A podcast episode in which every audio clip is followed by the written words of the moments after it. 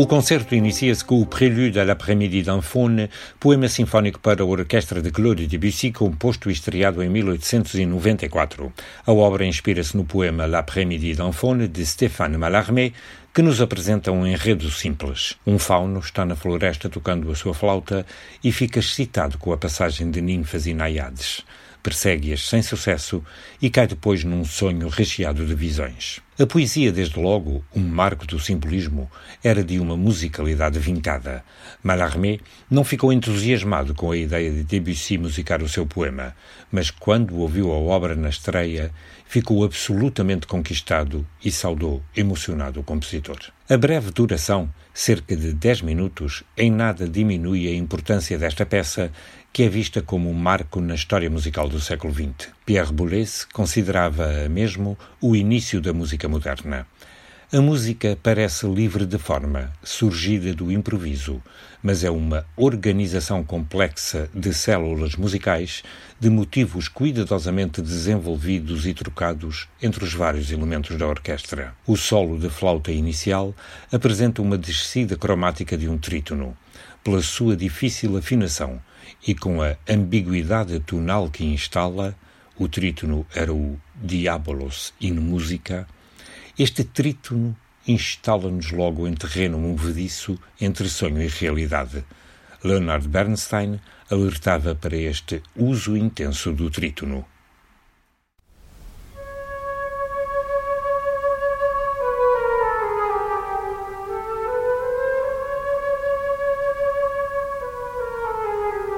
É absolutamente extraordinário como Debussy faz depois mover esta célula durante toda a peça, de instrumento para instrumento, com as mais variadas diferenças de harmonia, tempo, ritmo.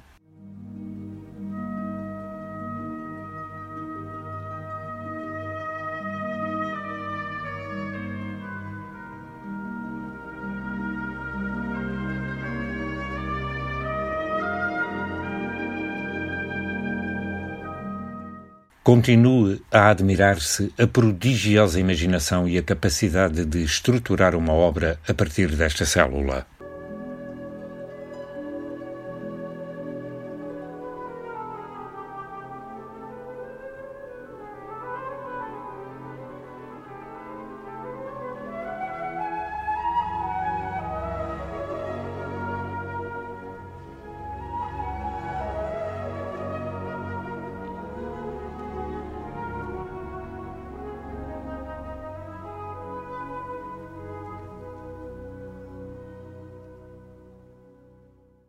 Em L'après-midi d'un faune estão presentes uma prodigiosa orquestração, leve, transparente, original, uma enorme liberdade de tratamento harmónico, um inovador agenciamento de estruturas musicais.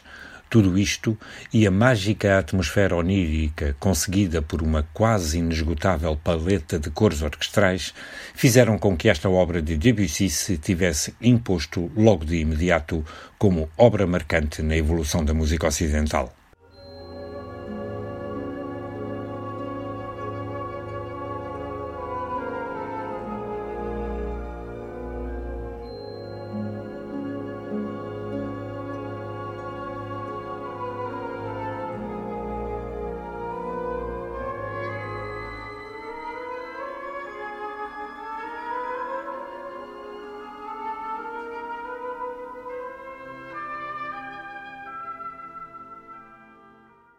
O Prélude à l'après-midi d'un faune de Claude Debussy continua e continuará a ser entusiasticamente recebido. Na Montanha Mágica de Thomas Mann, o protagonista ouviu.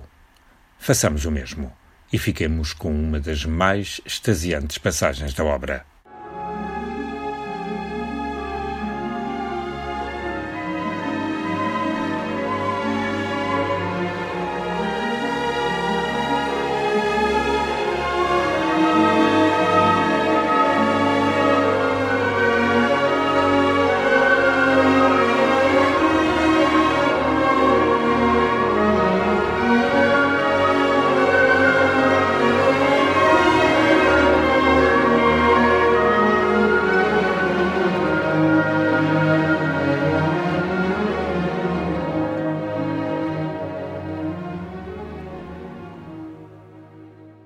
Passaremos a ouvir o Poème de l'amour et de la mer, opus 19 de Ernest Chausson, ciclo de canções para voz e orquestra que foi dedicado a Henri Duparc. O poema estrutura-se em duas partes separadas por um interlúdio orquestral. Baseia-se nos poemas La fleur des eaux e La mort de l'amour, de Maurice Bouchard, poeta amigo do compositor. Chausson, em toda a sua produção, musicou 15 textos de Bouchard em outras tantas melodias. Uma delas, Le Temps des Lilas, é parcialmente utilizada no final da segunda parte do Poème de l'amour et de la mer. A primeira apresentação da obra deu-se a 21 de fevereiro de 1893 em Bruxelas, com Chausson ao piano e com o tenor Désiré Demeste. A versão orquestral seria dada a 8 de abril do mesmo ano. A produção wagneriana tinha despertado intensas paixões em França. Debussy querendo atingir esse fascínio no qual ele próprio tinha mergulhado, dizia que o compositor alemão era um belo pôr do sol que muitos tomaram por alvorada. Esta partitura de Chausson é também reflexo dessa admiração gaulesa. O poema tem a particularidade de ter sido escrito durante um longo período de 10 anos, de 1882 a 1892, e foi, portanto, iniciado numa época em que o compositor tinha aulas com César Franck.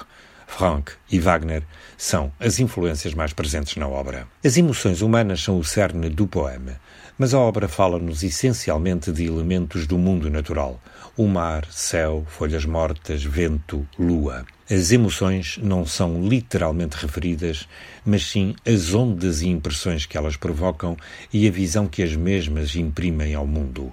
Estamos em pleno simbolismo. A parte 1, La Fleur des Eaux, instala-nos de início numa gentil e luminosa paisagem marítima, banhada por alegria solar. O tema é sensual e acariciante e as harmonias a ele associadas acompanham a primeira estância.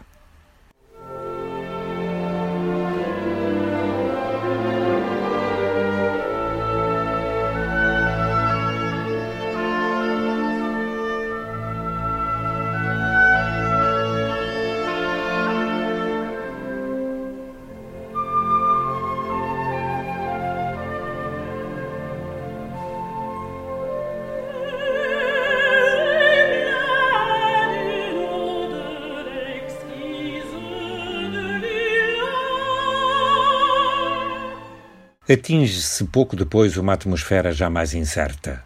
Atinge-se um verdadeiro clímax com a visão quase beatificada do ser amado.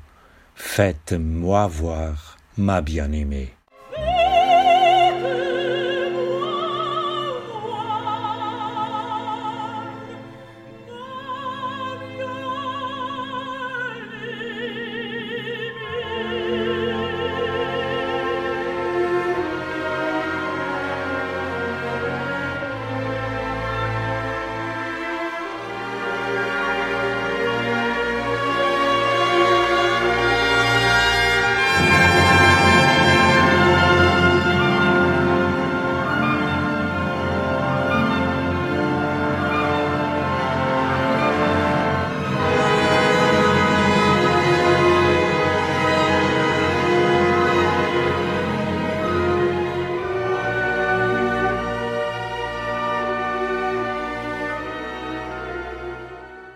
No final do primeiro andamento explode a inevitável cosmificação cara aos românticos.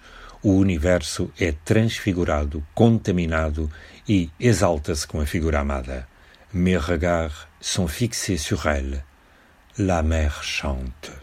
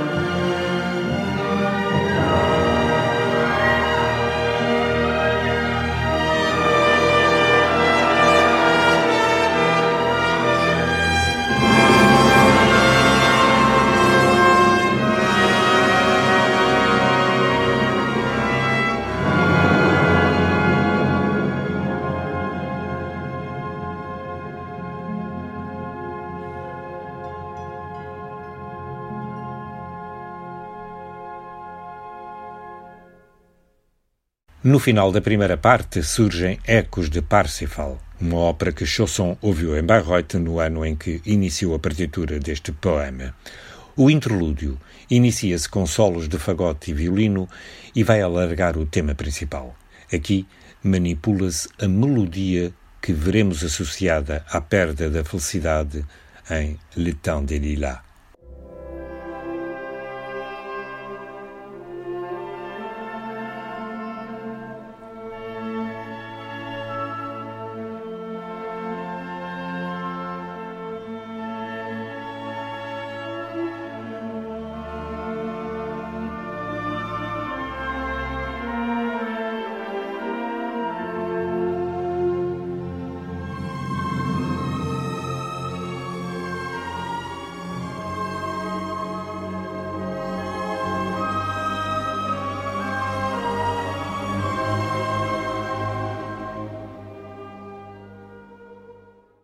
Com a extensa secção final, La Mort de l'Amour, a estação e o tempo mudaram e o mar é assaltado por nuvens negras e ventos gelados, pronúncio do corpo em breve gelado da amada. Um lamento final pelo inevitável e irremediável Temps de Lilas, arranjado em 1886 como uma melodia para piano e voz, finaliza esta obra em desolação. Supremo mestre da melodia, Chausson transfigurou com a sua música uma poesia que não era de primeiro plano. A orquestração da obra é luxuriante, suntuosa, cintilante, com proeminência das madeiras.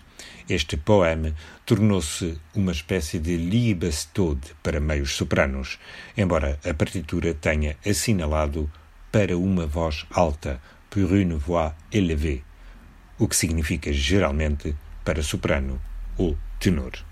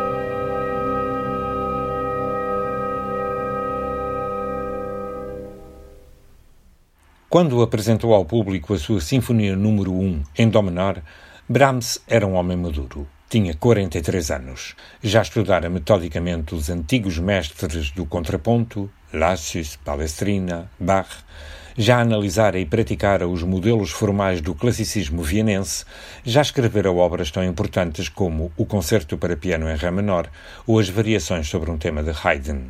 Para além deste surgimento tardio, estranho para um compositor que se dedicara exclusivamente à música desde muito novo, sabemos que a sinfonia teve uma longa gestação. O próprio Brahms declarou que dos primeiros esboços aos detalhes finais, a obra tomou-lhe 21 anos, de 1855 a 1876.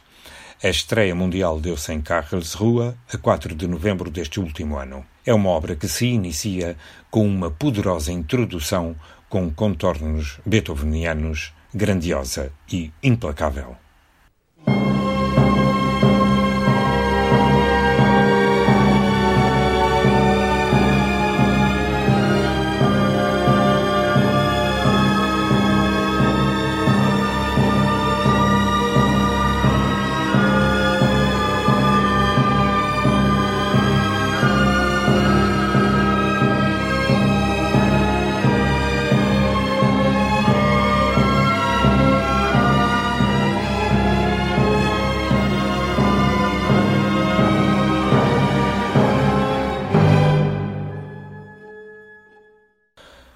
A longa gestação da Sinfonia número 1 pode ser atribuída a vários fatores. Um deles poderá prender-se com a férrea autocensura do compositor, que o levou a destruir algumas das suas obras juvenis.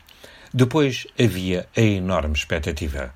Os que sentiam a tradição musical alemã ameaçada pela chamada música do futuro, preconizada pelos poemas sinfónicos de Liszt e pelo drama musical wagneriano, elegeram Brahms como a figura de proa do movimento de reação a essa nova música.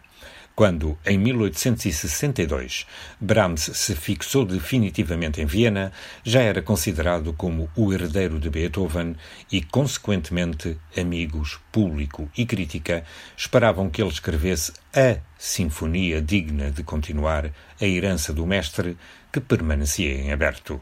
As sinfonias de Schumann ou Mendelssohn tinham-se movido numa direção muito mais chegada a Haydn ou a Mozart. É provável que o receio de uma comparação direta com o legado do grande clássico determinasse esta imensa demora por parte de Brahms. E, de facto, quando a Sinfonia número 1 surgiu, e logo após a estreia, o maestro von Bülow chamou-lhe a décima, aludindo a essa continuidade. A espera mostrou-se frutífera. Esta sinfonia marcou um ponto culminante do género no romantismo, uma obra que, não negando o passado, era absolutamente pessoal e profundamente coesa na sólida arquitetura de seus quatro andamentos. Brahms construiu a sua unidade dosando com suprema inteligência e conhecimento a variedade de recursos orquestrais e os elementos de contraste, como uso de tonalidades e compassos diferentes para cada andamento. Quanto à forma cíclica, ela nunca é ostensiva. Seguindo tal princípio, a complexa introdução e o primeiro andamento já contêm os elementos fundamentais para o desenvolvimento de toda a sinfonia. Formalmente, a Sinfonia número 1 é tradicionalmente estruturada em quatro andamentos. A orquestra, modesta em tamanho para a época, remetia para os efetivos que Beethoven tinha usado décadas antes. O primeiro andamento inicia-se com a introdução, cujo imponente início já ouvimos. Que melhor maneira de começar uma sinfonia que era uma declaração de vida. Esta introdução termina abruptamente e passam a ser expostos os temas que dominarão o andamento. As melodias que se apresentam no decorrer do mesmo e de toda a obra são germânicas, ora graníticas na sua geometria, ora redondamente modeladas.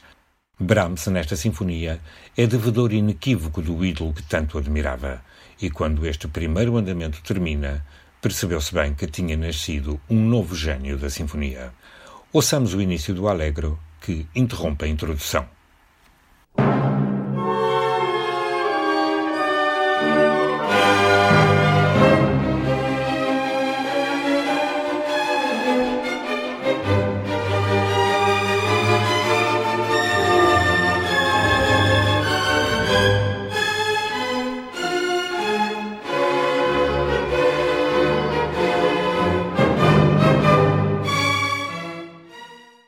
O andante sostenuto que se segue traz à cena um lirismo de rara beleza e contrasta com a austeridade geométrica do primeiro andamento. O início é algo sombrio.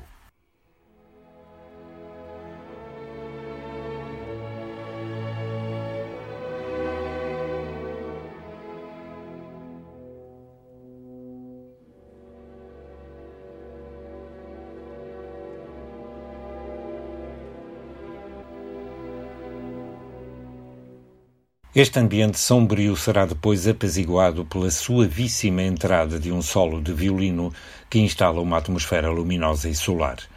Este andamento, com ambiente profundamente lírico, terminará depois de forma tranquila.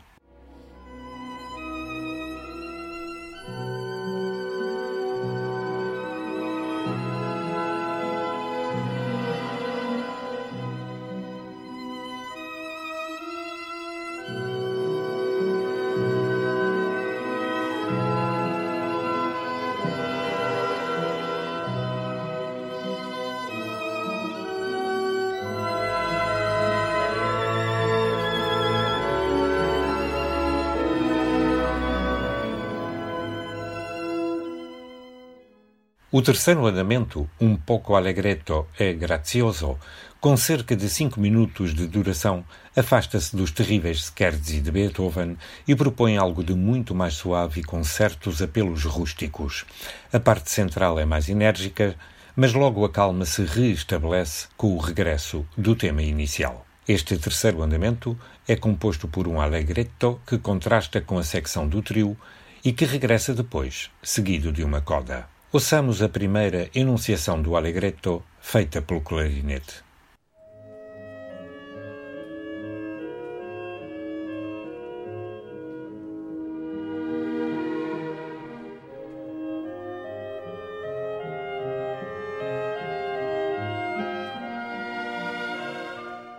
Esta secção apresenta vários temas, mas este tema voltará a surgir ainda, também enunciado pelo clarinete, antes da transição para o trio, que apresenta uma mudança de tonalidade e de andamento.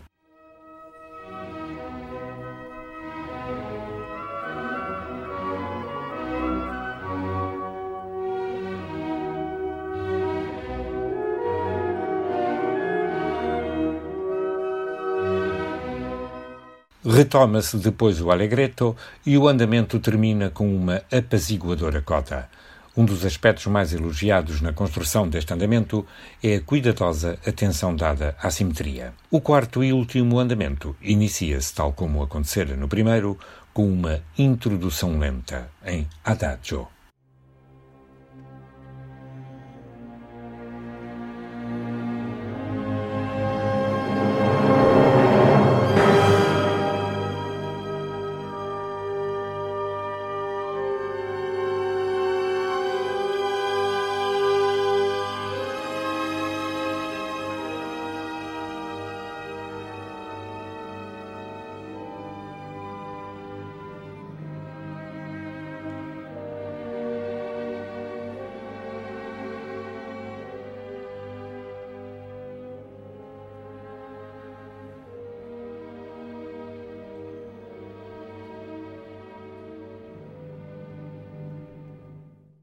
O final é monumental.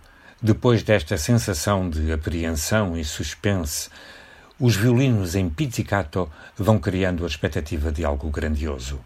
As frases sucedem-se cada vez mais intensas, até que surge o maravilhoso tema que Brahms parece ter ouvido a um pastor alpino, um dos mais mágicos momentos orquestrais do século XIX.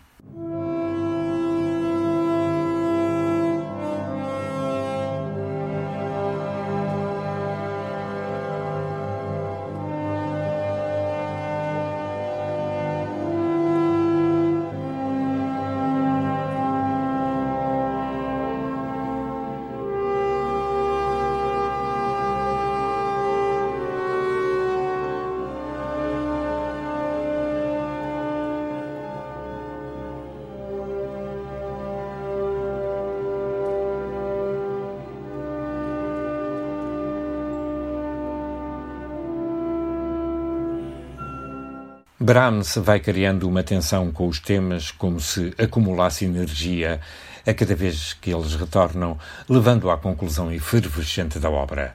Há temas que se assumem como quase citações da nona de Beethoven e que terão enorme importância no grande final. Esse tema é introduzido pelos violinos e violas antes de ser depois energicamente exposto por toda a orquestra.